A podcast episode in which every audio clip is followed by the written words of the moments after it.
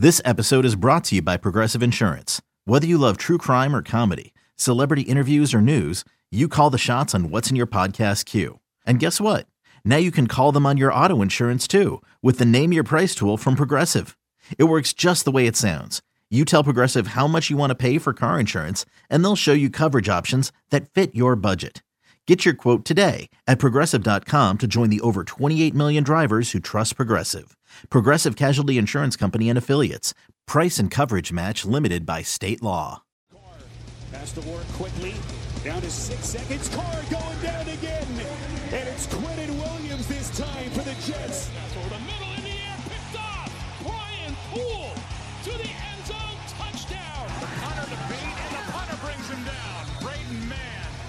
Touchdown, most likely. Looks right, fires a bomb down the right sideline again for Mims. What a catch by Denzel Mims.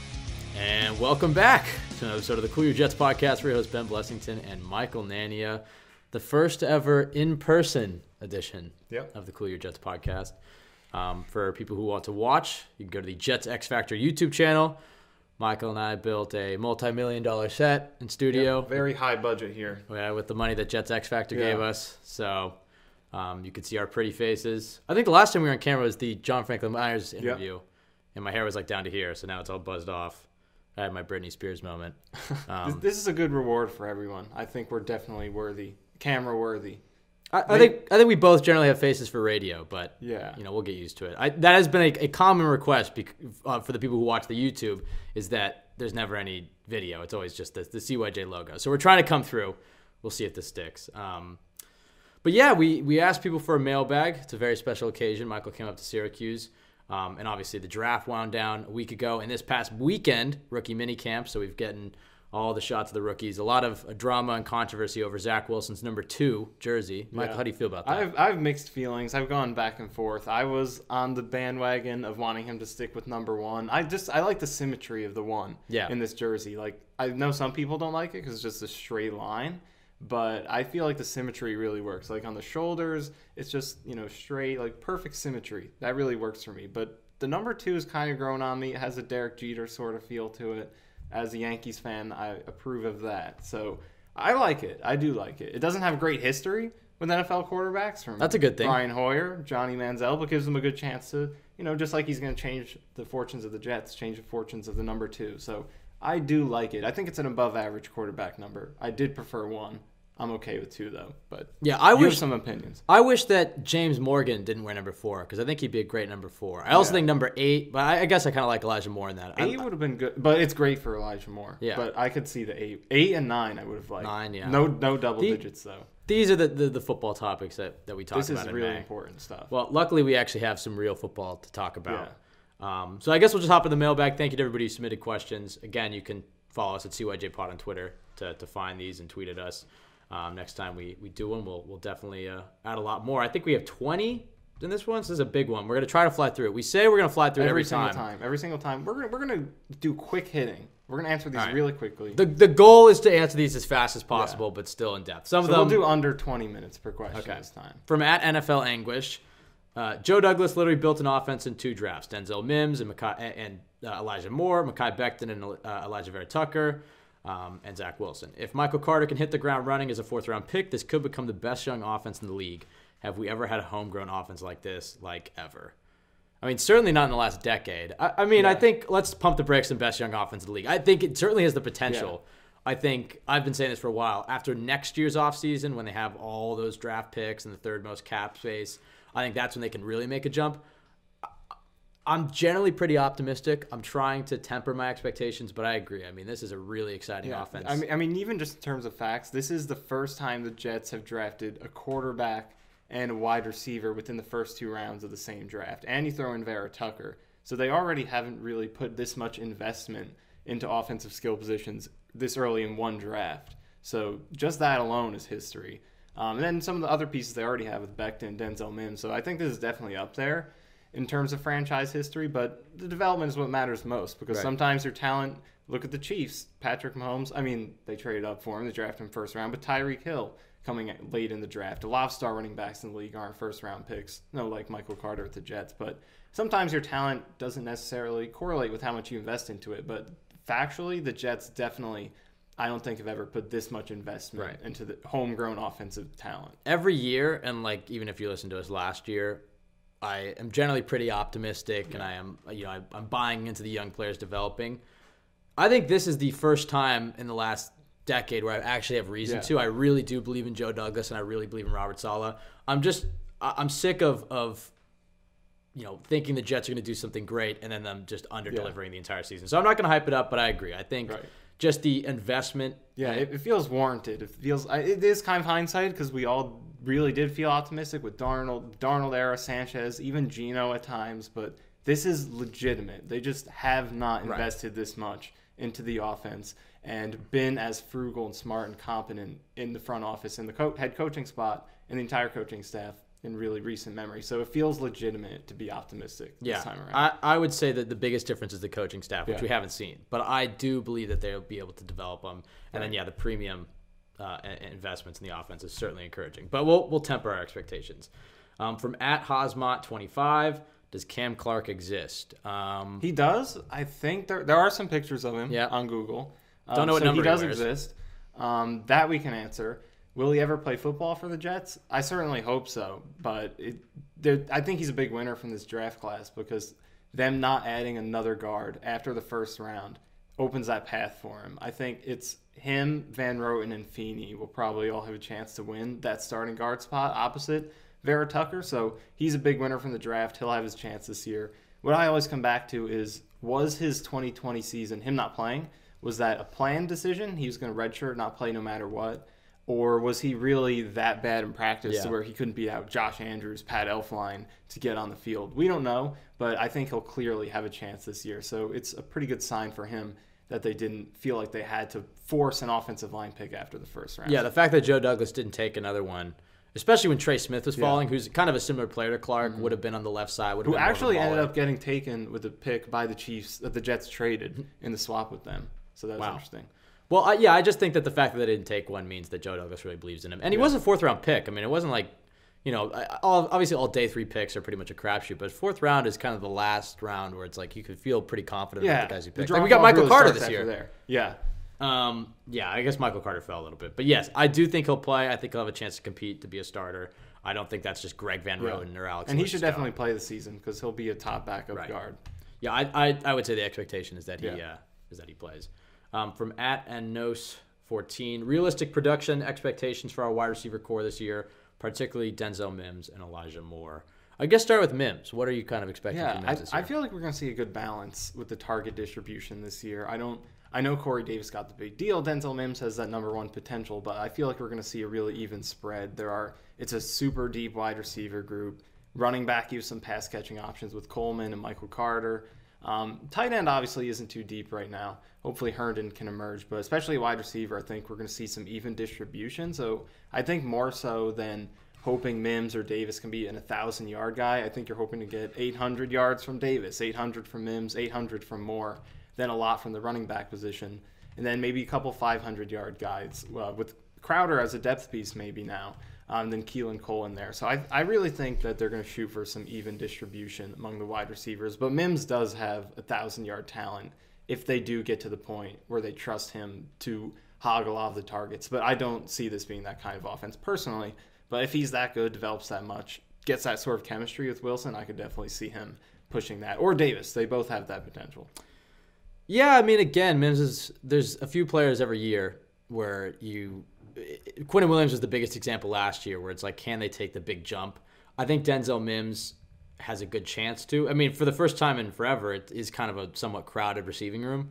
Um, I I think as far as production expectations, I don't I don't think we should get too into the stats, Yeah, but I do yeah. think that, um, at just at this point in May, um, I think Mims is is a, special receiver. I think he's a special talent. I think his type of receiver is a really good fit with Zach Wilson. Right. You know, that's kind of the Dax Milne type of receiver that he saw. I think you're going to see him get a lot of jump ball opportunities, and those contested catches uh, are what he really thrived at. I really, a lot of Jets fans kind of wanted them to go after Kenny Ga- Golladay at one point, and that would have made no sense to me because Kenny Golladay is exactly who you want Denzel Mims to be, and that's his role in this offense. And in the LaFleur and Shanahan system, they don't really have that big body possession Right. receiver. I, I think you have top to bottom, really great complements for Zach Wilson with these Right. contested guys. So in terms of production, I wouldn't expect too much in terms of any one guy breaking out and taking over, putting up big numbers. I expect to see really even distribution uh, in terms of the production among this Yeah. group. That's what I'm probably expecting. I think that's that's a really good point. I think Zach Wilson's going to share the ball. I don't think it's going. to He's going to. He'll have a safety blanket or whatever, but I don't think it's going to be one of those things where one guy has Yeah. you know 120 catches and the next guy is 70. Like I think you're going to see a very even distribution. Um, I think you know we'll see. As far as Moore's production, I am very curious to see how they use it. I think he's a good example of a guy who, as the season goes on, is going to get a lot more reps. Right. I think at the start of the season. Uh, I could very much see the scenario where Jets fans are calling for more Elijah Yeah, Moore. it's gonna Um, happen. Where That's gonna happen. I think he's going to be used a lot on kick returns and gadget plays and end arounds. And um, as soon as he shows anything on the field, I think that that's when he's going to get. You know, maybe he'll start over Crowder at some point. Yeah, he'll be a big part of it, but I could see like starting next year, that's when he could really see like 120 targets in the season. This Right. year, I think he'll be a part of the mix. Next year is where we could see him become the guy. Yeah, we just want we just want some fun highlights. That's Yeah. all we really care about. Um, at Big Dogs thirteen eighteen says, do you think this coaching staff will use John Beck as a resource in the offseason like the Bills did um, with Josh Allen and Jordan Palmer? Adam Gase and the Jets organization never reached out to him during an offseason workouts. Do you think they regret that? Uh, you know, I don't. Jordan Palmer's works with some great quarterbacks. Uh, clearly, it didn't really work out with Sam Darnold. I don't know how much of that is on him versus the Jets. Probably more so the Jets. I, I think uh, they do have a, a good room around Yeah. him, especially think- if they had a veteran. I, think I, there might be another question that touches on this, but I think they do have a good, much better co- uh, quarterback coaching staff in the building than they did with Darnold. Let's well, there's yeah. The next one is at CD at CD underscore two K says given that Greg Knapp looked to be working with Zach and was the coach for Steve Young and is well respected, uh, do you think they still need a veteran quarterback in that QB room? Um, he was initially not so sure if some, but now he thinks that somebody like Knapp, uh, since he's working so closely with, with Zach, maybe that veteran Right. presence isn't necessary. Bringing in a Brian Hoyer, Yeah, it looked somebody like, Greg that. Knapp was the guy working with Wilson the most in practice, and he's been a part of a lot of great success throughout his career. So I think they do have a better group in place than Dowell Loggins. Uh, the group they have just was not. I good. think the the one thing to remember is that the difference between Jordan Palmer and Sam Darnold and John Beck and Zach Wilson is that a year ago when the pandemic started, Zach Wilson went to John Beck and started training with him religiously, yeah. and then we saw this big jump. So clearly, he found something that worked with Zach. So I expect Zach to keep working with him in the off seasons.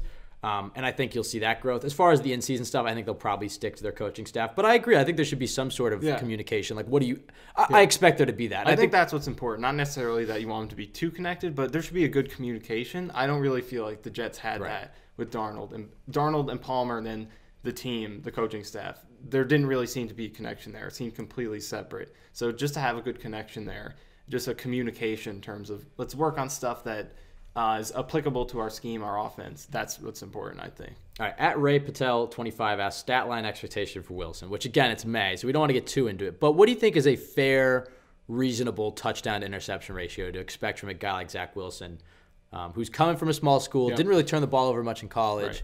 was a high touchdown guy, but you know we had our podcast a few weeks ago uh, when we did the deep dive on Wilson.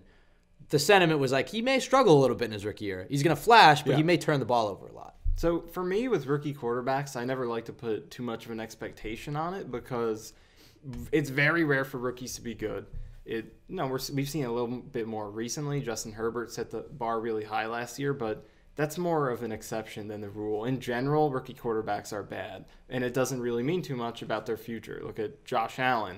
Look at um, there, there are just so many examples. A lot of rookie quarterbacks barely play. Um, Lamar Jackson took a big leap. Uh, it's very rare to see rookie quarterbacks play well, so I usually don't want to put too much of an expectation on it. But I think it also is important when you look at the list of rookie quarterback seasons. If you're really bad, then that can that, that can put a, a damper on your future, Right. your odds. Josh Allen was able to overcome it, but he's an exception. In general, you just want to be not terrible. That's Right. what I'm looking for. Like like what Sam Darnold did as a rookie. Obviously, didn't work out here, but that cleared the bar for me. There were flat. He started off rough, but he had a couple of good games here. He alternated between great games and awful games. So ultimately, he wasn't good that season, but you saw a lot of flashes where he could be good. Yeah. So that's what you want to see. And hey, he still I could just- be. And he still could be. Absolutely, he could. But you know, live up to The that. rookie season wasn't why he failed. It wasn't Right. like he came that is not why he failed. His second season is not why he failed. It was falling off in the third year. But that's what it is for me. I, you want to see like at least four or five games of that's why we drafted him number two. That's the biggest thing for me. So in terms of stats on the season, I do think he is going to throw a lot of picks early. It's just because of his play style. It seems like he's going to be that type of guy. So let's look for I think positives where you want to be. Right. Darnold put up 17, 15. Let's shoot for let's shoot for 20 and 13. I think that's a fair place to start. If he could do that, that'd be great. I yeah. Think. I think he's so exciting that like there is a scenario where he comes in and throws 28 yeah. touchdowns as he could year. have a Justin Herbert type of year, right?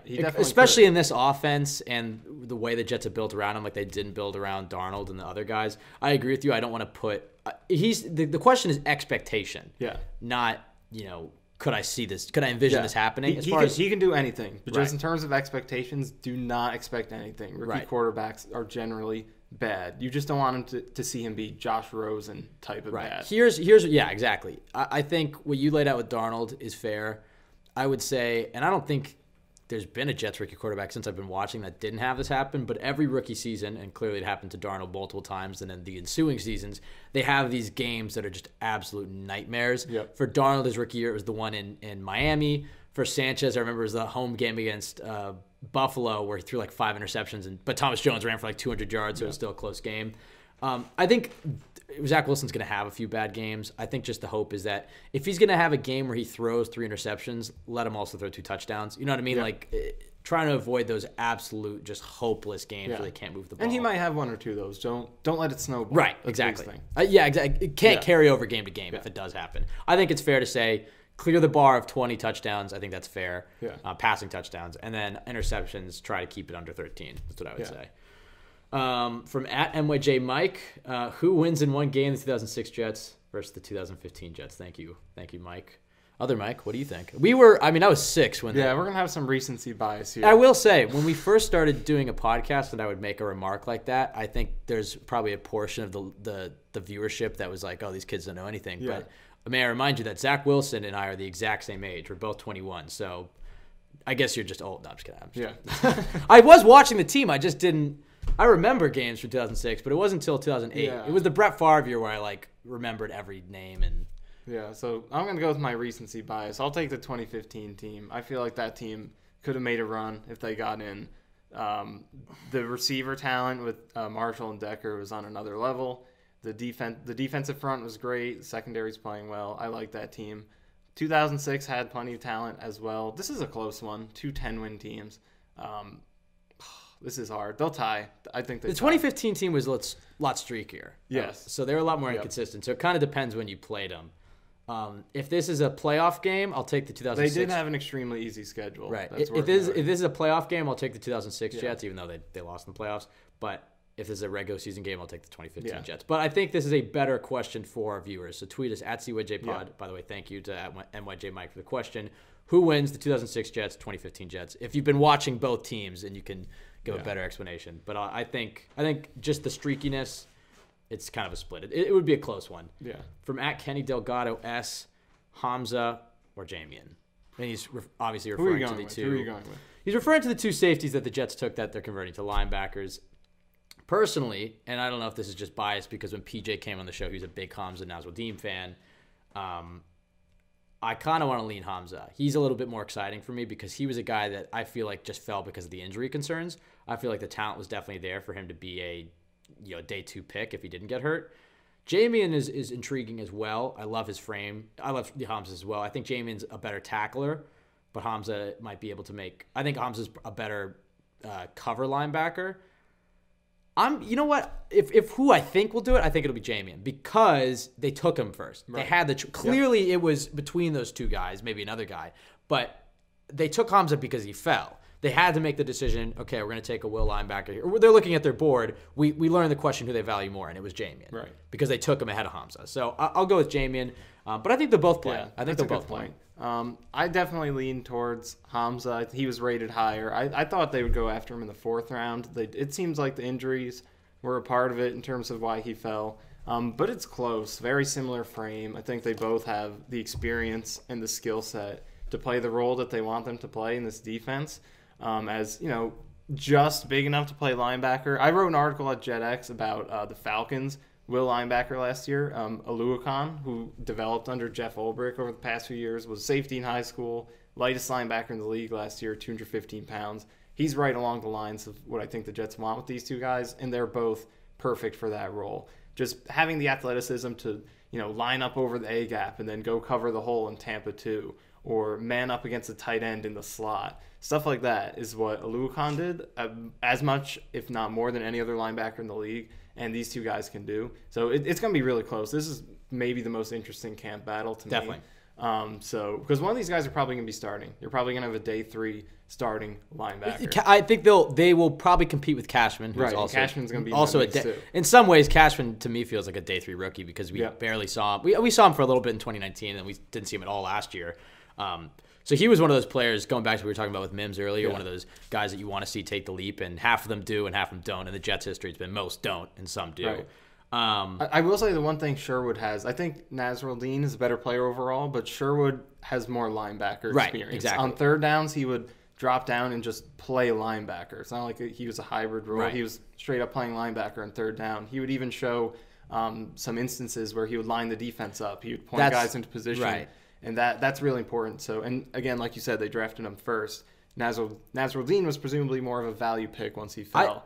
I- Um, so I would lean Sherwood to start. I like Nasirildeen probably more as a player, but Sherwood earlier pick.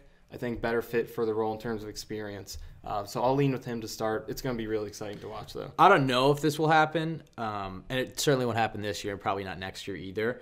I think Sherwood could have the ability to maybe make the transition to Mike at some point in his career, and I don't think Nasirildeen can. Because I think at some point you'd hope that these two can play on the field together. I think you're right. I think Nasirildeen is a box safety who's going to play linebacker, and I think Sherwood's a guy who was a linebacker. I mean, obviously Yeah. he played safety, but I don't think he was ever going to play safety at the next level. I think you can still play Nasirildeen at strong safety in the NFL. I think he's more of a Jamal Adams, where Right. Sher- Sherwood is more of a um, a, a guy that was going to be linebacker Yeah. no matter where he went. I, not to get off too far into a tangent because we talked about this last week, where you know I keep saying the Robert Saleh defense, Robert Saleh guys. Um, but this is Jeff Ulbrich's Yeah. defense, and Atlanta did a lot of that. And I like at linebacker. What they're doing at linebacker is what Atlanta did. and I and I like years. it. I think it's I love the idea of taking athletes like that and and that's kind of how you that's kind of the counter chess move to the the way the NFL is going. These Mm-hmm. high flying vertical passing offenses like the Chiefs. It's like put safeties at linebacker, just put Yeah. more speed on the field, and we know that Saul loves to stick in his base four three personnel. He ran it more than any other um, defensive coordinator in the entire league, so he wants to be in that four three. But he can stick in his four three, but technically being a dime or a dollar, he has two safeties out there. Um, So you don't have to substitute. Right, exactly. 11. You have speed on the field, but you can be in your four-three um, package. But 11 you can, personnel comes out. Your will linebacker, you can trust him to go out in the slot Right. and cover if he needs to. Right. That's what I think they want to do. Yeah, I, I'm excited. The, the Jets. I mean, it's it could go horribly wrong, but they have a lot of enticing pieces. You could throw Ashtyn Davis in there as well as another. Ver- Yeah. I mean, obviously Marcus Maye and, and and Joyner, but Davis is another guy that I'm intrigued by. The Jets reportedly had a first-round grade on him. And they took him, even though the, the need wasn't really there. And he's just a versatile guy that you could see at slot corner and uh, and safety, move him all around. So I'm very excited to see what Robert Saleh does, how creative he gets. Jeff Ulbrich, excuse me. I'm gonna get it down by the end. Yeah. Um, from at sports underscore fiend, um, our, our number one question submitter by far. Um, he's the goat. Do you think the Jets will sign a veteran cornerback to play alongside Hall on the outside or put in the slot? Would you? Who would you be your preferred choices at this time? Yeah, I think the obvious ones everyone talks Yeah. about Richard Sherman and Steven Nelson, and they're both scheme fits. They both play. Obviously, Sherman played under uh, Robert Saleh the past few years. Both play a lot of zone and are better in zone than man. Can mask their um, being later in their careers. Although Nelson's not too old, obviously Sherman is. But both those guys be scheme fits, and I think are still really good. Sherman kind of gets a bad rap, but his production last year was still great when he was healthy. So I would take either one of those guys. Will they make that move? It feels like they need to if they really want to be competent this year. They're they're gonna add a veteran. I think they will. Will it be one of those two guys? Maybe not. Maybe there's someone else in the mix who we're not talking about who they'll go after. But those are the two prime targets, and I could see either one. Nelson seems to want to be here. Sherman has the connection. Scheme fits, both from zone-heavy defenses. So either one of those guys would be great and would instantly upgrade this defense because Bless Austin as your number two is, is not ideal. I think definitely Hall is a great scheme fit. I think he is going to have a big breakout year, become a good starter. But number two, being Bless Austin, that doesn't work. He's And then then a bunch of rookies after yeah, that. yeah. And I, I had a, I had high hopes for Austin after his rookie year, but this past season he showed that he's probably number four corner at best. He really struggled, so uh, not ideal. I I do think they'll add one at some point. Don't you think? Well, we'll see. The, in this system, there's going to be less stress on the cornerback, so I think they're more comfortable Yeah. Not having big name players there. And also, I think Bless Austin has more success in the zone. Mm-hmm. Is going to have a lot more success in the zone system, and he's a guy who essentially has been a two-year starter. Yeah. So he has some experience. I think they should add somebody outside. As far as the slot goes, I, Brian Poole's the obvious answer, and it was a guy I was really certain they were going to bring back before the draft. But it seems like they really like Michael Carter II. Um, they did also get Echols. I mean, uh, and they have Javelin Guidry. Personally, I would probably bring in a veteran, but if they want to get these guys reps and they're not, you know, they have Ashtyn Davis, they have a lot of versatile uh, safeties. I think they don't sign anybody at slot, but I do think they sign somebody outside. Yeah, I would bring back Poole, but you know we'll see what they do because you're confident in your own drafting ability as a team. Obviously, the logical thing to do is like let's add a veteran, just have some security, Right. and not expect too much out of fifth round picks, undrafted free agents. But as individuals, you're confident in what you're doing. You Right. think you can develop these guys, and they do have really good, accomplished assistant coaches with Tony Oden and Ricky Manning uh, in the defensive backfield as assistant coaches. They've done really well, so they can develop these guys. And you have a great pass rush up front that's going to make the jobs easier for the back end. So maybe they feel confident. We don't need a veteran. Let's give Right. these guys opportunities to play behind a great pass rush where they won't have to cover as long. I think last year it was very clear that Joe Douglas' strategy was to not make little short-term stopgap moves because he understood the Jets weren't going anywhere. And I still, I don't think there's a playoff mandate on this team.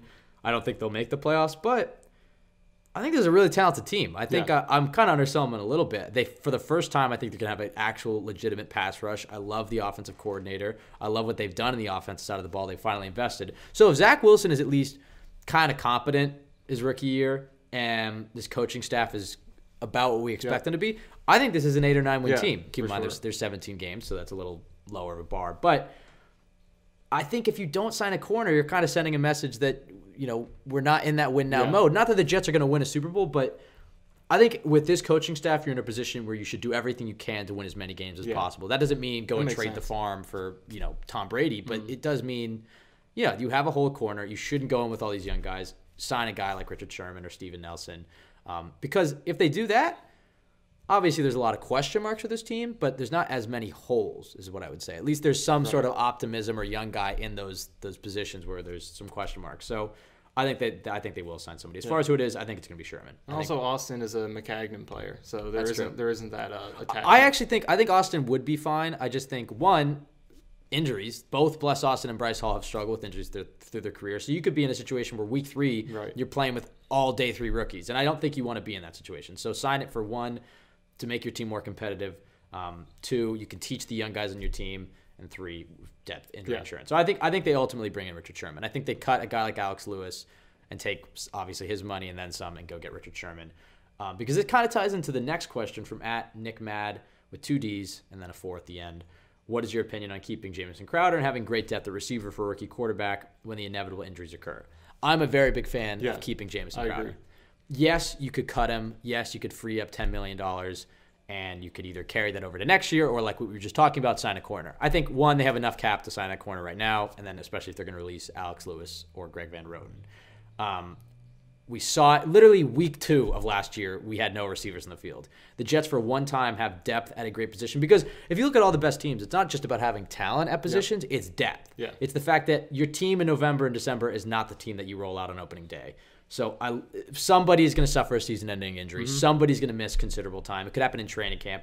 You keep Crowder. He's the most accomplished Jets receiver. He's the most reliable. He's a different player than Elijah Moore. Yep. So they both both might play slot, but you can use them a lot different. You can play ten personnel. Elijah Moore can be coming on a jet sweep, and Crowder can can uh, can go over the middle. I think he's a great uh, mentor for Elijah Moore too. Yeah, to me, keep him because yes, even if you cut him, you still have Keelan Cole. But then after that, it, then you're getting back to the Jeff Smiths and the Braxton Berrios. I think you need to do everything to surround Zach Wilson with talent. So give him depth at that spot. Yeah, I completely agree. He's not going to put up production to match his costs if you keep him, but it's the last year of his contract. You got cap space if you want to make a trade, add a veteran. You're going to have cap space next year. Um, value that depth. Give your rookie quarterback as much as you possibly can. Guys are going to get hurt. Um, and you just want to have as much depth as possible. I, I would say keep him. Yeah, sticking with the, kind of the same topic, at Mikey uh, 0516 asked, Do you see Crowder and Lewis in the roster or asked to take a pay cut? I guess to kind of uh, pivot away from this question, I could see them asking Lewis to take a pay cut and him staying. I don't really. See, I mean, this is a very minor pay cut. I don't really see what. I, James, I think Lewis is going to go. I think he'll probably go, but I'm saying I don't. Uh, Jamison Crowder should just be like no, Yeah. because it's like all the crap. I mean, he's been on a terrible organization his entire career for the most part. So it's like, and if he goes and hits free agency, I think he can clear. I think he can get a six million dollar salary in the open market. So it's like unless it's a minor pay cut to like eight million, seven million, or maybe they want to roll it over to next year. I don't know, but I, that doesn't make much sense either way. Um, I think they're both gonna. I think Crowder makes it the six in the team, and I think he gets his full ten million. I think Lewis gets cut. Uh, he also asked, "Is there? Do you think?" Uh, he's asking about the cornerback question. And do you think that? I guess I'll ask you this: Why do you think the Jets are not going after uh, Steven Nelson? Why, do you think it's just maybe they still can, or do you think that I think they still is it a scheme fit issue? Is it a Yeah, I, I think they just wanted to see how the draft played out, and we'll see it at some point. These things, like look at Jadeveon Clowney last season, very late signing. Um, I, I think they will at some point. Again, I don't know if it's going to be one of those two guys. I think they are both scheme fits, and they're both still good players in my opinion. So I think they'll definitely make an addition at some point. In, in terms of the question, I think Alex Lewis gets cut. They did make a couple of guard additions in terms of veterans and free agency with Dan Feeney and Corey Levin. So and then Cameron Clark is still in the mix. Um, so I think he's going to get cut. They'll take those savings, but Crowder I think sticks around. at Meister Warder? Um, which prominent player on the current uh, current roster is not a good fit for the Shanahan Lafleur offense? Michael and I actually talked about this for a little bit before Yeah. the podcast started. He doesn't really love my answer. I'm gonna say Foley Fatukasi, and that doesn't mean that he. Oh, also the question is just not a scheme fit for the scheme on either side of the ball, not just the offense. Oh yeah, sorry, he said offense. Okay, well yeah, we extended it to the entire Yeah. the entire team, but he has an offensive answer though, so we're fine. I'm a defensive answer. My apologies, Wordmeister. Um, Foley Fatukasi, and that doesn't mean that I don't think he's gonna have a successful year. I think he, I think he's a nice rotational piece for the Jets on early rundowns. I think he's a great player. And that's kind of what it comes down to. I think he is a great player. And I think it's why would he play 20 to 25% of the snaps here in New York when he can leave next year in free agency, go to a contender like Tampa Bay, and play 75% of the snaps, Right. which is what that means. It doesn't mean that he's hindering the Jets. It doesn't mean that uh, Robert Saleh is not going to find ways to use him. I just don't think long term Foy Fatukasi fits into these plans because he's not a solid defensive tackle. I think Jonathan Marshall, we talked about it, the, the six round pick. One, I just like the idea of taking a high, highly athletic Yeah. um, guy like him, who actually had relatively good production for being a one year wonder at Arkansas.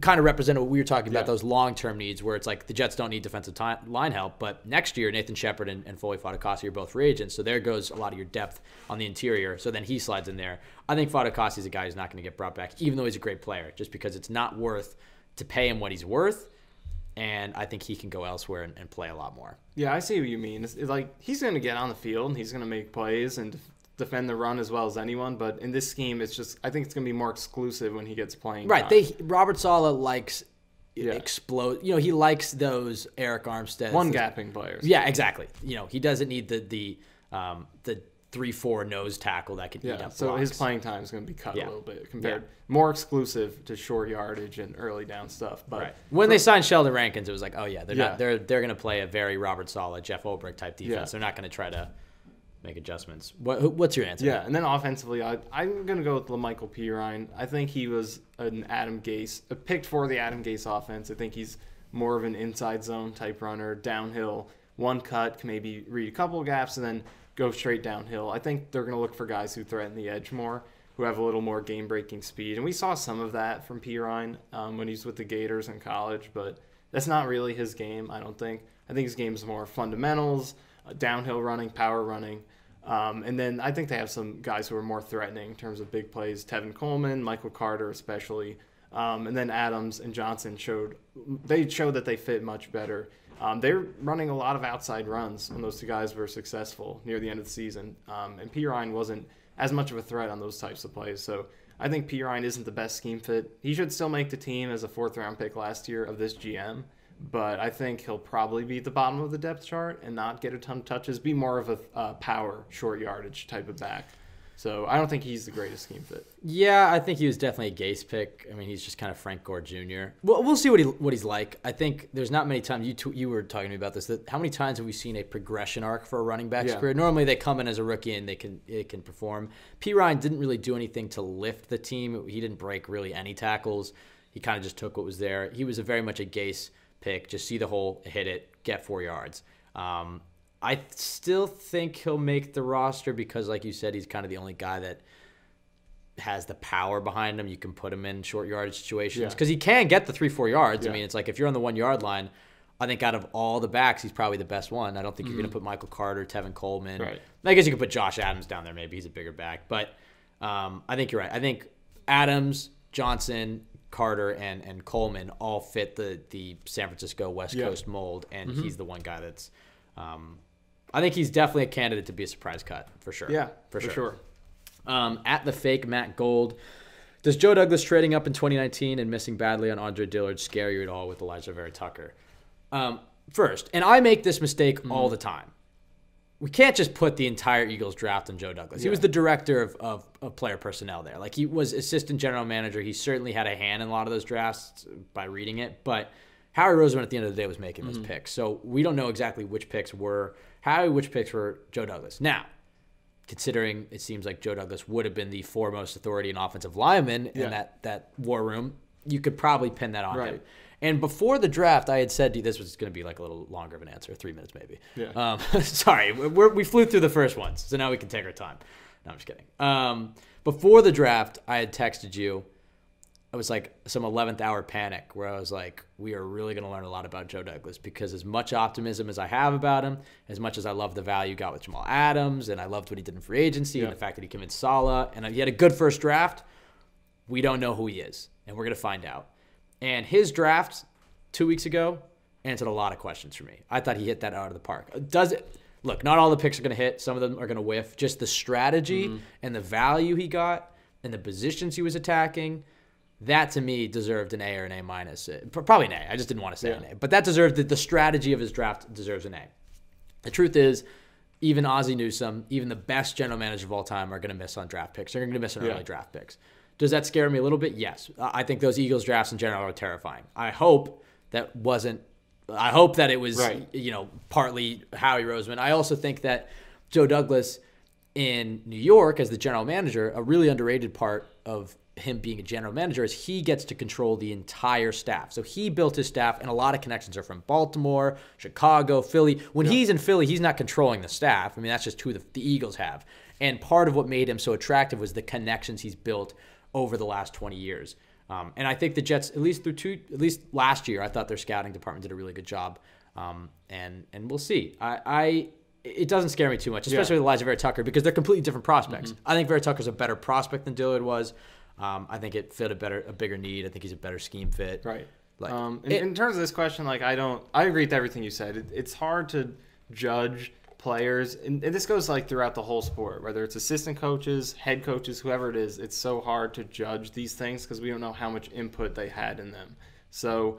Um, the Eagles' drafts overall being bad the past few, few past few years is concerning a little bit, but we don't know which picks he had a huge hand in, which ones he had no say in. completely different scouting department. Yeah, different scouting department. So there's so many factors at play that it just it's hard to evaluate. So um, we'll see over time how good of a drafter he is with these classes. I think it's fair to the the problem that Alijah is going to face is that we're coming off a season where Mekhi Becton slid in and immediately was a top ten left tackle. so the bar is high. And uh, that shouldn't be the expectation with Alijah Vera Tucker. I mean, he, I could definitely see him doing it.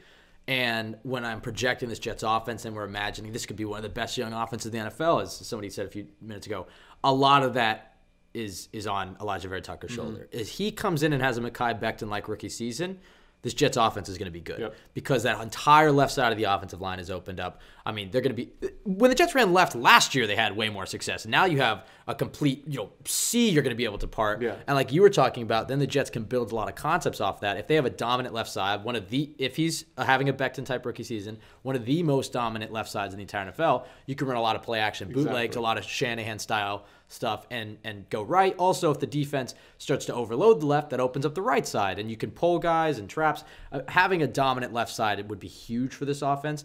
And the thing that's different, I think, about Dillard and Alijah Vera Tucker that would give me hope, and uh, you know maybe this will give you hope as well, is Alijah Vera Tucker was a top ten player on Joe Douglas's board. This is a blue chip prospect. I don't think you can say the same with Andre Dillard. I think he probably liked him a lot, obviously first round grade, but with Alijah Vera Tucker, this was a guy that Joe Douglas is putting a stamp on. He overpaid. I still think it was worth it. Um, but clearly, he believes that this is a Quenton Nelson type of prospect, and that gives me a lot of hope about uh, Alijah.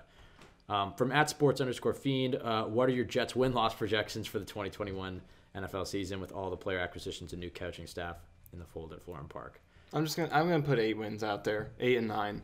I- It's just hard for me. Ah, to it's so see- weird. Eight and nine. I know. It- with the, It's well, no, with the 17 game s- season, I'm just used to eight and eight, seven and nine, nine Yeah. and seven. Now I got to get used to. It. It's eight tough and to get used to it. Like I just have a hard time seeing a Robert Saleh coach team being bad. Like Oh, d- it's just it's just I can't picture that. Like can you picture a I'm not saying they're going to you, make the do you know how many playoffs. times the Jets have let me down. Don't say it. just Just, stop your thought there. Listen, just like I'm not saying they're going to win the Super Bowl. I'm not saying they're going to make the playoffs, but it's hard for me to picture a team coached by him being a disaster. Yeah. That's the thing I'm trying to say. So They're not going to be a disaster. They'll lose some close games. Maybe the offense isn't great because Wilson isn't an instant hit, or the offensive line has injuries, or whatever. Maybe the defense isn't great because the cornerback holes or the linebackers Right. aren't good. They'll have natural limitations because this roster isn't there yet. But I feel like they'll win a good amount of their close games. I feel like there will be times when everything just clicks, um, and, and they're going to have their share of successful games. So I think eight and nine, I could see it. I think out of everything in the sport of football, the most important thing is coaching. I, uh, if I had to choose one thing, like a franchise quarterback, an amazing coaching staff, whatever, I'm taking the coaching staff, and I think that's going to be the biggest difference between this this year's team and last year's team. I think they're a lot more talented. I mean, they added. In Joe Douglas's mind, they got three first round draft picks. They got a, a legit edge rusher in Carl Lawson, a great player in Sheldon Rankins, another great player in Corey Davis. They added a lot of talent to this team, but I think the biggest difference is going to be the coaching staff because I think you're going to see, hopefully, and what we're projecting, you're going to see Yep. more young players develop. You're going to see more of that next man up attitude actually having some success. Um, I I think the Jets last year were worse than, definitely worse than we thought they were going to be. We knew they didn't have much talent. I think we over inflated the coaching staff. I think they were in many situations. I, don't think the Jets put a single game where they were where they outcoached. Maybe the Rams game Yeah, probably the Rams. Game. Which game. is surprising. But every single game, the Jets were outcoached schematically, making adjustments, every uh, player development through the offseason. Um, that's going to be the biggest difference for the Jets. So as far as win loss, I think. I think I think the over under for the Jets was six or Mm-hmm. something. I saw. I don't know if that was the official Vegas line or whatever. I would take the over on that. Right. I could see seven or eight wins. I think that's where they're going to end up. I feel like we say this every single year. Yeah. Like you don't you want to be optimistic, not too optimistic. This year it- it feels right to say seven or eight wins Yeah, to me. I think last year we said the same thing. I think my official prediction I had them at seven and nine. I think. Yeah. maybe it was seven and nine or eight and eight last year, which very optimistic in retrospect. Um, clearly should have gone more with the five or the six or the four, which is kind of my gut. This time, I think it's. I think you're right. I, I think they're gonna have a. The hope for them is to have a, a ceiling is like the type of season the Dolphins had last year, where they can maybe sneak into the playoffs or whatever. So I think a nine win season is definitely possible. Hell, maybe a ten win season, but I don't want to go that far. I think nine wins and sneaking into the playoffs is certainly possible. I think eight wins is where I'll settle. Yeah. Um, I don't think they'll drop lower than six though. I think six is the, the floor for this team. Especially they're they're playing a, a last place schedule. They have the third easiest schedule in the entire league. So um, I think it'll be a lot more fun to be a Jets fan this year. I don't think this season's going to be over in September. I think they'll they'll be able to play some meaningful games, some meaningful primetime games. It'll feel like an actual football season. Last year it did not feel like a football season. It just felt like like a draft scouting season. Neither did the season before that. E- Yeah, 2019 felt yeah, because right off the bat, I mean, Darnold got mono. So the last time it felt like the Jets were playing, I guess the Cowboys Patriots games in there in the middle, right at the start, Yeah, kind of felt like. two games. But they were already 0 4 at that point. So the last time it felt like the Jets, 2018 the last meaningful, like this is a big game. I, I would say it was the 2018 Vikings game. Yeah. To me, that was the last time I was like, all right, here we go. Yeah. Like this is a big football. After that game, it was like, okay, this is a bad team again. So I think we're gonna have some good football uh, games this year. Um, another one from at Sports Feed. This is a really interesting one. If you could do a do-over for one pick on day three in the 2021 NFL Draft for the Jets, which pick would it be, and who would you both have selected instead for Gangrene? So when I first read this question, um, when we coming into it, I said that I would undo the Marshall pick in the sixth No. round and take Jose Borregales at kicker. But you convinced me um, with taking the athletic gamble on Jonathan Marshall. I'm okay. And he had production last year. And he had his production. pressures last year His were great. Pressures and run stops were top 15 in the nation. That's that's Foley Fatukasi's So- replacement. So, and I think, yeah, he's a better scheme fit in that role. Like, he played some nose and he made plays, even though he's not a huge guy. He's an athletic based, smaller guy. He can play nose, and I think he's a better fit in this scheme with his style and build. So, um, I changed my mind off of that one. But I guess if I were to redo a day three pick, Michael Carter is probably where I want them to go um, with that uh, with the first pick. But that was the only one where they did what I wanted to do. Um, I did want Yeboah at different spots later in the draft, but they got him in undrafted free agency. Um, I don't like. I'm going to be completely honest because there were spots where I would have taken cornerbacks I knew more about, like Thomas Graham from Oregon, um, Trill Williams from Syracuse. Wow. Um, my hometown and my Yep, college. where we are right now. Um, Rodarius Williams from Oklahoma State. So there are a few guys I knew a little bit more about who I was hoping they'd go after. Um, but ultimately, I feel like the scheme fits were pretty good that they got. I guess I would have just attacked offensive line. I would have taken a chance on Trey Smith Yeah. instead of maybe Echols. Echols Echols is the only pick Um, that so I, yeah, I think I would have gone after offensive line. But again, if the trade off for that is Cameron Clark being someone, if the trade off for not taking an O lineman is that they're confident in Cameron Clark, then I'm okay with it.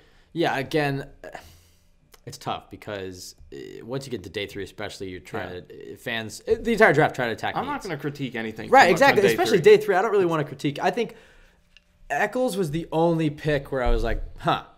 Like every other pick, like originally I was like maybe a little skeptical, then I liked it immediately. Give me every draft, every fan That's is like that. Just like, do. who is that? Who's this guy? Oh, he's good. I like him. and then then cue the Just Bombs Productions highlights. Yeah. And you're like, okay, I'm, I'm all in.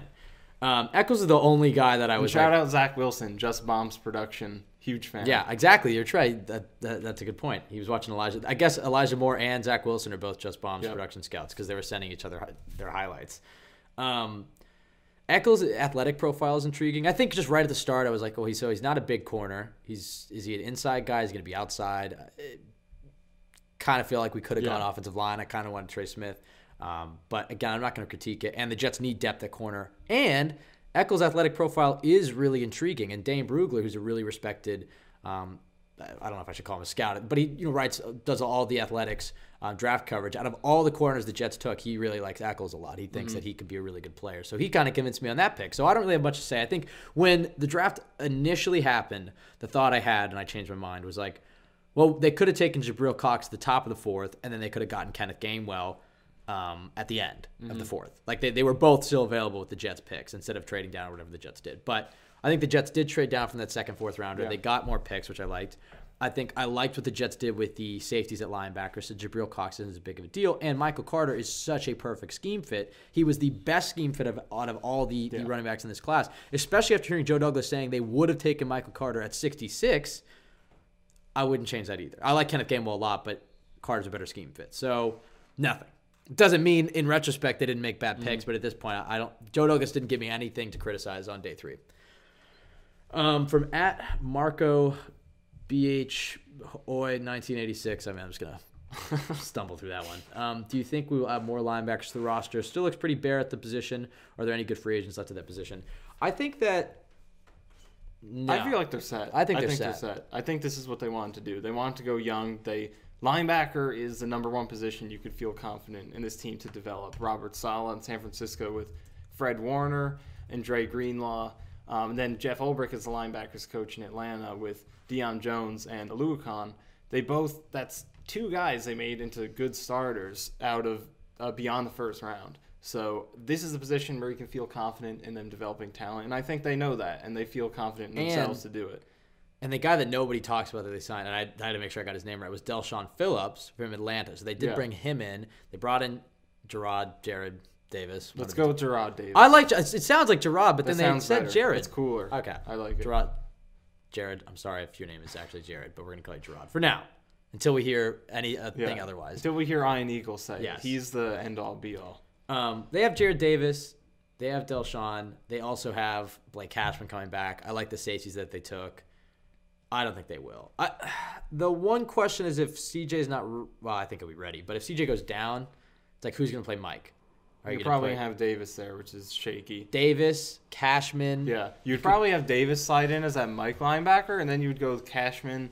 Would probably play that rotational role Right. that Davis will likely play because I think right now what you're looking at is mostly every down player, and every down guy next to him is going to be either Sherwood, Cashman, or Nasirildeen, and Davis is like your rotational guy. He comes in, he'll play Sam, or he can rotate. Mosley will play inside, uh, or Davis will play inside Mosley, Sam, because that's how most of these defenses work. You look at Atlanta and San Francisco last year. You have two every down players. For Atlanta, was Deion Jones and Alua. Um, for San Francisco, when they were healthy, it was Greenlaw and Fred Warner. Then you have a rotational guy. Um, for Atlanta, I, I forget who it was for them, but uh, I think it was Mykal Walker. Uh, and then for San Francisco, it was uh, I, I forget his name. He had a really weird name, Az- Azeez Al-Shaair. I think that's his name. But you have two every down guys, and then you have a third linebacker who plays like a third of the snaps. And that guy isn't necessarily a Sam or a Will. He'll play all different kinds of roles. He just rotates in when you're playing your base Right. defense. So that you have three linebackers on the field. He might be a Sam, and like your start like for Atlanta, Atlanta for example, when Walker comes in, Deion Jones probably playing Mike. Walker plays Sam, and then Oluokun will play Will. He'll be the guy who goes out into the slot and covers tight ends because he has the ability to do that, and I think that's what Sherwood and Nazar or Nasirildeen will do in that role. So um, I think they're set right now. I don't think KJ Wright's still out there. He'd also be perfect for this scheme. He's right up there last year in terms of linebackers who played outside of the box, covered out in the slot, outside linebacker, things like that. So he's a good role, a good fit for this defense too. Has the solid connection, but I think they like where they're at. I Right. think they want to develop I- young talent yeah, here. I don't think they sa- Yeah, I think they want to develop young talent. I think that Saleh came up as a linebackers coach. He's going to want to harp on that. I think the only opportunity I could see them signing a a linebacker is going to be after training camp when all those cuts happen. Mm-hmm. I think if they go through training camp and preseason and they don't really like what they're seeing, um, and somebody shakes free, I could see them adding a linebacker at that point. So I, I think that there may be some work to be done in the linebacker position, but it might be at the bottom of the roster, adding depth yeah, at that like Mike. a veteran Mike backup. well, yeah, I think I think linebacker. I could see somebody getting cut at that Mike or that Sam Yeah. spot that they like and adding him. But I don't think I think right now this is the linebacker group going into to, to training camp. At Jets fan uh, 139, if I told you that the over under for undrafted free agents being on the Jets active roster on opening day is four, which way would you bet under? yeah, under. Like, I think the better question is one, yeah, like uh, or two. I, I don't know. I Like put it at two. Like, just would one player make it? it I it's so hard. Last year we saw more than usual because of the lack of preseason. But even then, it was- stuff. they only had one. But Did- even, didn't they even then, have it was only Bryce Huff, I believe. Um, Guidry eventually made onto the team. Lamar Jackson eventually. yeah, played. but it's opening day. But opening week, it was only Huff. I think. Right. I think uh, there's obviously going to be undrafted guys in the practice squad and whatnot, but yeah, I think I think the only guys that are I think Yeboah has a good chance. Isaiah Dunn. I think there are some chance. I think there's some intriguing guys, especially since because the draft um, was a lot different this year because there wasn't a full scouting. Yeah.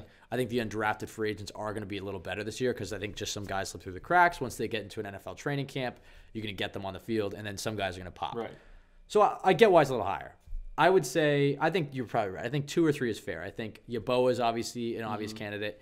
Um, I really like him, but he kind of reminds me of Lawrence Cager last Also, year. I would look at Hoge from BYU. yes, that's offensive what, lineman. that's what I was about to say. Is that Not just because of the Wilson connection. Like he was actually really good. It's just you know he's obviously coming from BYU, not the best competition. Brady Christensen got drafted out of their third round, um, but Hoge was a great pass protector. again? Again, I was I was pronouncing it Hodge, but whatever. I was gonna bring up. Yeah, I think Hodge is, is a really maybe that's right. It looks like Hoge to me. Okay, you call it Hodge, I'll call it Hodge. I think that Hodge has a very good chance to make it. Uh, What I was going to say about Yeboah is that he reminds me of Lawrence Cager in the sense that I think he has some cool highlights. I think it's a name that Jets fans have heard of, but you know, go watch uh, that Senior Bowl practice footage and and go watch other plays where he's not.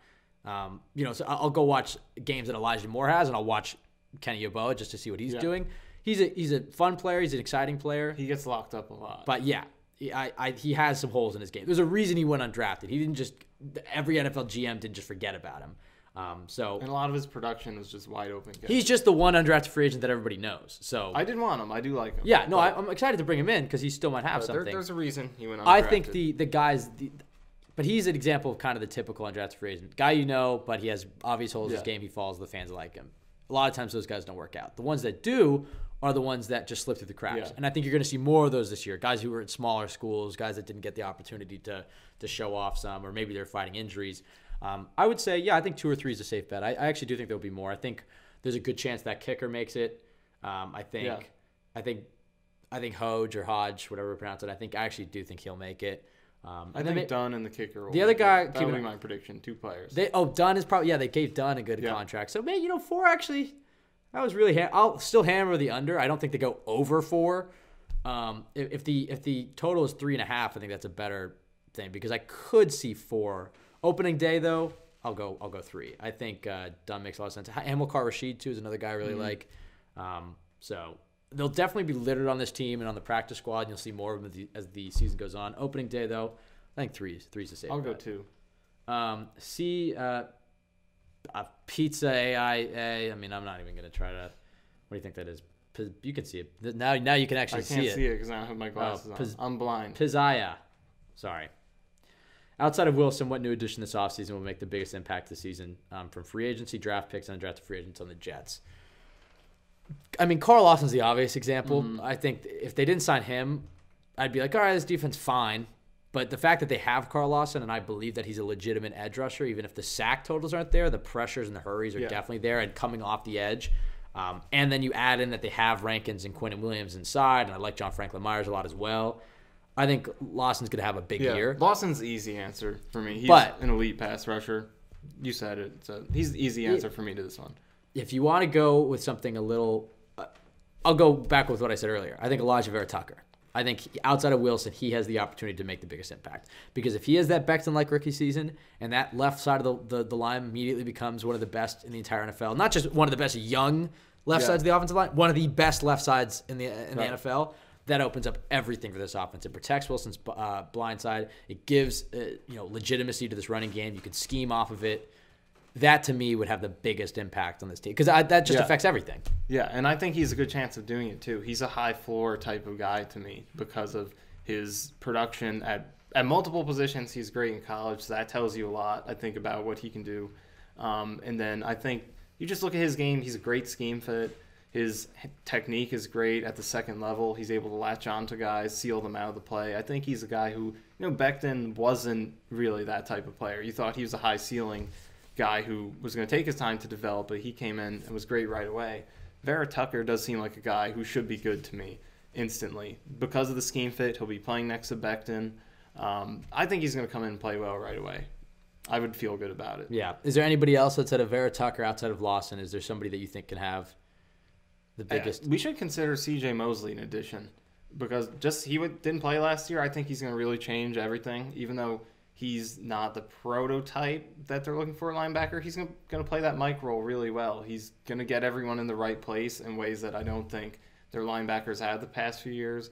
His coverage ability is fantastic. He knows where to be and when. He could run up the seam, shut those routes down. He knows how to identify the threats in his area, be where he needs to be, a big and answer. lock them down. Because just Neville Hewitt, like whatever the tackle totals, they just mean nothing. He's so bad. He is in zone coverage. He'll oh just, come on, that's that's he'll just drop to his spot and he'll stand there and look at the quarterback. He doesn't. well, that's not his game. it- he's a starting linebacker. Well, yeah, but Gregg Williams liked to put his linebackers in in those deep But Tampa saying, two like, situations. Mosley is a guy who can play those roles and do it well. He's going to not just drop to his hook zone and stand there. He's like, all right, there's a crossing route behind me. I'm going to get some more depth and I'm going to cover that. If there's a Well- tight end sitting down in front of me to the right, I'm going to creep up a little bit and discourage. we only saw three quarters of Jets CJ Mosley. I will say Baltimore CJ Mosley coverage wasn't his strength. I mean, he was definitely uh, good at it. I- he was solid at it. Was. He's, but he's, not, not a man coverage guy, but he's Right. really good in zone coverage, just being where he needs to be to prevent big plays from happening. I think he's I think he's a good enough Mike coverage linebacker for this defense. But the big X factor,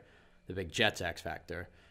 I don't think I've ever used the Jets X factor. I've always used the cool your Jets, but I finally snuck that in there. yeah, The big don't have to Jets X it. factor. I don't really like that this It doesn't the- work great. Well, I might just get this out because it's kind of anticlimactic. Because CJ Mosley's groin. Eh, because if he can't, if he's not the same player that he was in 2019, eh, then my expectations for this defense goes down. I don't think he's going to be. Look, he's two years away from football. He's older. He's Yeah, coming we off saw a Avery major Williamson, a different injury, right, but we saw Avery Williamson not uh, struggle to come back from a it. major soft tissue At least injury. he's rested, I guess, but he also didn't play and be in an NFL training room for a season. yeah, Um, if he's healthy, though, I think he's a top five to ten linebacker. So it should be a huge add to have Mosley back. Yeah, it's a major soft tissue injury. So it's like those groin injuries are tough to come back from, especially at linebacker where it's a lot of lateral movement and shuffling. I mean, it's just that to me is out of all the things that you're hoping for in an NFL season, they none of them all come true. You always have these expectations or these hopes, and in our history, it's been most of them don't come through. Yep. I'm gonna say C.J. Mosley is not gonna be the same. But that's just my my guess from being disappointed Yeah, by the Jets. fair. But I think there's a chance he can be, and I really hope he is. If he is the same player, I think this defense is has a chance to be a legitimately good defense, despite the holes at corner. Just because I think this scheme lends itself to not having superstars on the Yeah, he's extremely important. If he's declined and a bad player, that that's going to be a major problem because I think them being a good defense is very much contingent on him being really good in coverage in the middle of that defense in zone, or else it's going to be a huge hole. So he's a very important player. Yeah, and we'll see if he if he is be either battles for injuries or just isn't the same player. Then this, the the outlook on this defense changes a lot because then it's like okay, I think they're strong up front. I think linebacker the second level is a lot of question marks. Yeah. and then the third level a lot of question marks on the outside, and I think he has some good safety. So it, if he's eh, I think the Jets are Yeah. an average to below average defense. If he's good or solid, I think the Jets can be an above average to, Yeah. to top 10 Yep. defense. Um, all right, last two fun Jets X Factor questions. At NY Jets flight, how much can you bench? Michael, I don't even think you. You can take this one first. Um, I'm gonna. I have not benched before, so that should answer your question right there. I'm gonna get Michael on. A, I'm gonna get Michael on a workout routine. That's that's the big yeah, thing. That, he's always hammering me about it. So yeah, I, I mean, I just put the 45s on, so that's 135. I do a few sets of five or something on it. I don't really go too hard on the bench. I mean, I, uh, yeah. I mean, we'll see. We'll see. I, I think I'm kind of like Zach Wilson. I'm 21. I got to add more to this frame. I think I have an athletic build, but I could I could how add much do you think Zach Wilson can bench? more than 135. I mean, I, if I was going one rep max, I can do more than 135. I just on a bench by myself, I'm not going to do that. I don't know. I- I- Zach Wilson, he, if you look at his legs, he has athletic legs, and that's where you get all your powers from your hips, generating that torque. Um, so there was that one photo where he was like on the pull down um, at the day of the draft. I'm like, wow, he looks like a little kid. It's like one, he is 21, so The let's- shoulders are not his strong suit, and I think Yes. that's part of why he looks smaller he has, than he, he- is. yeah, he has narrow shoulders. This Yeah. is why he looks small. But you know, give him give him a few years, he'll add 10 pounds or so, um, and then you know he'll look a little bigger. As far as how much Zach Wilson can bench, I don't know. I'm not gonna make a guess. Maybe maybe two plates on each side. Maybe he can come on the podcast and tell us. Yes, exactly. Um, I, I actually I listened to an interview he was doing, and he said he's trying not to do like that many interviews because he's trying to stay focused. So I, I think I think Zach Wilson will be the white whale of this of this podcast that we'll be continuously trying to get, but never will. Maybe maybe in a few years. Maybe when he can um, when I can outbench him. Um, at NYJ underscore Matt. Okay, this one this one we can do right now. Which Jets X Factor member wins a 40 yard dash? I think it's me, and I would put I'd put 100 bucks on that. Definitely not me. I'm not. You're good at basketball though. You are I- athletic. I mean, like I have good short area quickness. That's what I have. you're okay. You're Elijah I Moore have good reaction time, good instincts. or Jamison Crowder, maybe. Um, I feel like I can change directions quickly. Long speed, I don't really have. So I'd probably be, um, probably around five two is where I put myself. I'm gonna be completely Five two. That's still pretty. That you're comparing Yeah, yourself to maybe that's too NFL players. I I- haven't done it, so I don't know. you should compare yourself to like Rich Eisen Yeah, what, he runs. what does he do? he runs like early sixes. Wow, I'm definitely better than that. I can do better. All right. Well, then we're gonna time it. We will. We will time these. Right, We I'll- will put this five, out. Five I can I- do five five. We'll see. Um, What can you do? I think. Well, I, I think I'm running the fastest. I'll put it that way. I don't know what the exact number is, but my competition here. I think I know I'm faster than Sam you. Cernick No thinks he can offense. No offense. I think I know I'm faster than you. I pretty confident I'm faster than Robby Sabo. Yeah. Um, Joe Blewett and Sam Sternick are my only competition. I think Joe, obviously, if we go back to the last question, destroys me in bench pressing or anything like that. But in a race, I think I got him. I've always been fast, and I'm athletic and I work out. So I don't know. Sam, I, Sam. There's can- no ch- Sam. Sam was tweeting at me saying he could beat me in a 40 yard dash. Sam, we will film this and we will do this because there's zero chance. I'll put hundred dollars on this right now, or maybe um maybe do something like Jets related, some giveaway. I don't know. Um, everybody tweet tweet the over. Okay, if we set the over under on five and a half on Michael Nania's forty, I'm gonna say I'm gonna say over. I think I think you run like a five eight, It's five so- nine. Uh, that's disrespectful. I don't know what a regular do it. person 40 is. we'll go we'll go check it out. We don't know what that is because we're so used to watching these guys. But you see all these enormous linemen. Sorry, well just keep going. You see all these enormous linemen that go into fives, go. but then you don't realize that even though they're huge, they're actually amazing athletes. So they're still probably faster than you if you're a regular person. And also, if you're smaller, you're not covering ground as quickly. Well, I do a lot of. aren't as long. I've been, you know, obviously I've been training kickboxing for a while now, so like my like my foot speed is a lot faster than it used to be. So I'm a lot. So I, I ran for like I haven't I don't I don't run that much. What are we talking about? I I'm winning the Jets X Factor. Okay, you're winning. I'm winning just the Jets. talking- We're I'm gonna do talking this. about my time. We're doing it I'm this talking summer. about my time.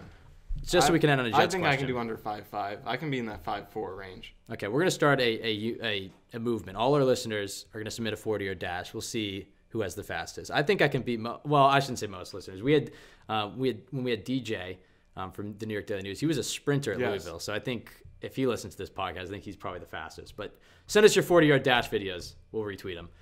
Um, just so we can end on a Jets question. This is one I was thinking about, and I, Michael and I were talking about this um, in our in our trip to Syracuse. Um, well, his trip to My trip. Syracuse. Yeah, I live here. Um, who do you think plays the Kyle Juszczyk role in this offense? Because I think you're going to see a little bit more Lafleur than Shanahan, personally, Matt Lafleur. Because I think I think the personnel just lends it more towards his brother's offense. I think it's going to be Mike Lafleur's offense, but I don't think there maybe is going to be as much Kyle Juszczyk type of fullback role. But I do think you're going to have to see somebody in that H back role. It was reported by Tony Pauline, and it does kind of make sense that the Jets were into Ben Mason, who obviously got taken by the Ravens like Great fit. two picks ahead of the Jets. Um, so I think there's some some major candidates, and let's go over them. Yeah. And I want who you think it will be, and then we'll we'll get out of here. Ob- the obvious one's Trevon Wesco because he's kind of the only one that actually Yeah. has we've seen in that H back role. He's had some flashes, but it's been an underwhelming player, I would say. Tyler Kroft, who they brought in Mm-hmm. um, from the Bills, I think he's a very strong candidate as somebody who can do it. Kenny Yeboah, another guy that they brought Yeah. in.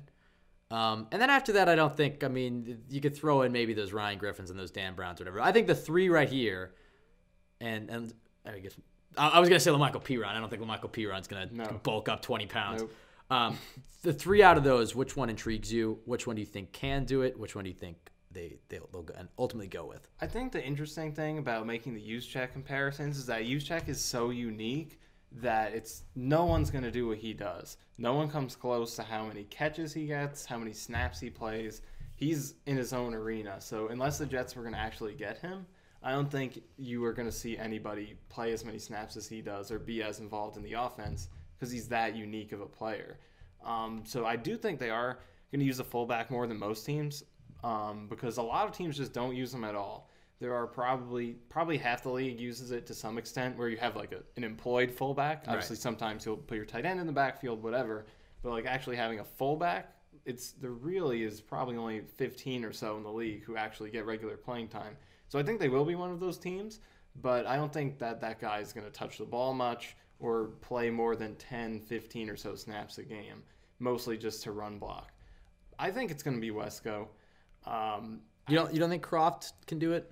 I feel like Kroft's more of a pure tight end. Like he can play H back. So do you think they they you think when they go that 12 personnel or 22 personnel, they're gonna have Wesco in the backfield? You think that's Kroft and Herndon? Is that the I, I think you have Kroft and uh, Kroft as your inline guy, Herndon on the outside, and then Wesco in the backfield. I think he can do it. He's he hasn't been great so far, but there are flashes, especially when he gets out. That Ravens game. Yeah, the Ravens game from 2019. A lot of good flashes. This year he didn't play as much as the 2019 season, but uh, when he gets on the move is when he's really good. If he's able to get come out of the backfield, go on the edge, get to the second level, he really frames guys well and can actually pancake guys really frequently. I feel like he's not great in the trenches as much. Sometimes he doesn't position himself well and he can get bulldozed a little bit, but um, out in space, I feel like he's really well, and that's going to fit good in this offense. You look at that Ravens game; that's the best one to look back to if you want to see Wesco's potential. I think I've posted some clips about it. Um, he had a lot of great blocks in that one. I think he does have that potential, and also in the receiving game, I think there's stuff to work with there. In college, we saw a lot of him making plays with the ball in his hands. In terms of elusiveness, he's not a great separator. He's not too fast or anything like that, but he had really good power with the ball in his hands and underrated shiftiness. And he broke a lot of tackles at West Virginia in his last season. We haven't seen them try to give him those chances in the league yet. So I think that is where he can kind of fill that Juszczyk role a little bit. Just, you know, play action, get him in the flat, dump him the ball. I think he can do more with it than guys like Kroft could. So I think Wesco is going to be that fullback. I don't think he'll be too involved. If he plays well, they can increase it as the season goes on.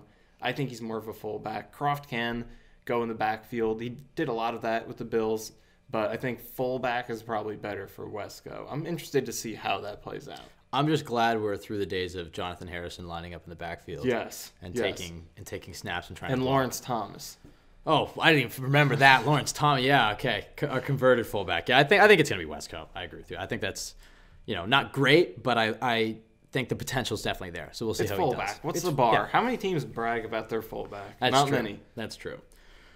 All right, I guess we'll get out of here. I think that's that's it for today. Oh, really quickly, I have a quick segment. Top three things to know about Michael Nania that I didn't know before meeting him. Let's Number one, very much into Drake. I was I was kind of surprised that when he pulled up the music that you were playing, I did not expect it to be Drake. I didn't know what I was expecting, but it wasn't Drake.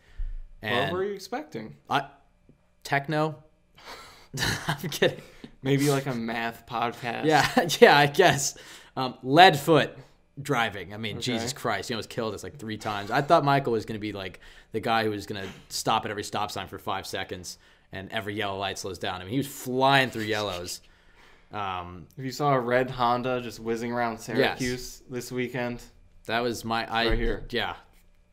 Not very much not what I expected between those two things. And then also, I didn't really get to see it, but we were talking about it, and and I have seen it a little bit. So this is a bit of a cheat. Good at basketball. Wasn't expecting that either. I um I'm, we don't know if I expected that. So between those three things, yes. I would say I was I was kind of surprised, but it was nice to have you up here. I'm very glad. We will Yeah. do something next fall. We'll probably go to a Jets game. Maybe do something for, for Cool Your Jets. So the audio quality on this podcast is obviously going to be way better than our normal ones because we're in person. But at some point in the next year, we will do another one of these. Um, it was great having you up here, Michael. Thank you to everybody for listening. Thank you to those who submitted questions. You can follow us at CYJ Pod on Twitter. Michael, Michael underscore Nania, myself at Ben W. Blessington. I'm not allowed to say where you can find this podcast because Michael thinks that's redundant. Yep. But you can leave us a review on iTunes. Um, and you can also go to jetsxfactor.com, which is a great place to find Jets content. That's where all this guy's written work is. Um, Hopefully some from him too. yeah, that is that's the hope. Is the goal is that I should be writing more articles a week now um, because I've been lazy. So um, look out for that on Jets X Factor. Maybe don't count on it though, because usually when we do these podcasts, like if we're supposed to record at three, that means we're starting at four. No, it's like 320. It's not that bad. It's yeah. Sometimes. My favorite is just when um when Mike when I when Michael's like where are you and I'm like I sent the Zoom link and meanwhile I'm like r- you know racing home or like making myself a sandwich and I'm like no I sent it okay I'll try it again still didn't get it and then you know wait another 10 minutes and actually send it. It's a it's you know it's a functioning it's a functioning a barely functioning relationship is what I would say for this podcast. Yeah, sometimes that brings out the best. You need Yeah. a little friction. All right, that's gonna do it for us. Um, as always, folks, and I mean, I think it's probably too late for us, considering now here we are in a basement in Syracuse doing a podcast Our on, a, lives are already on, ruined. a, on a two and fourteen football team. But do not Pass the the New York board Jets. quickly. Down to six seconds. Carr going down again. And it's Quinnen Williams this time for the Jets. Over the middle in the air, picked off. Brian Poole to the end zone, touchdown. Hunter the beat, and the punter brings him down. Braden Mann saved a touchdown, most likely. Looks right, fires a bomb down the right sideline again for Mims. What a catch by Denzel Mims.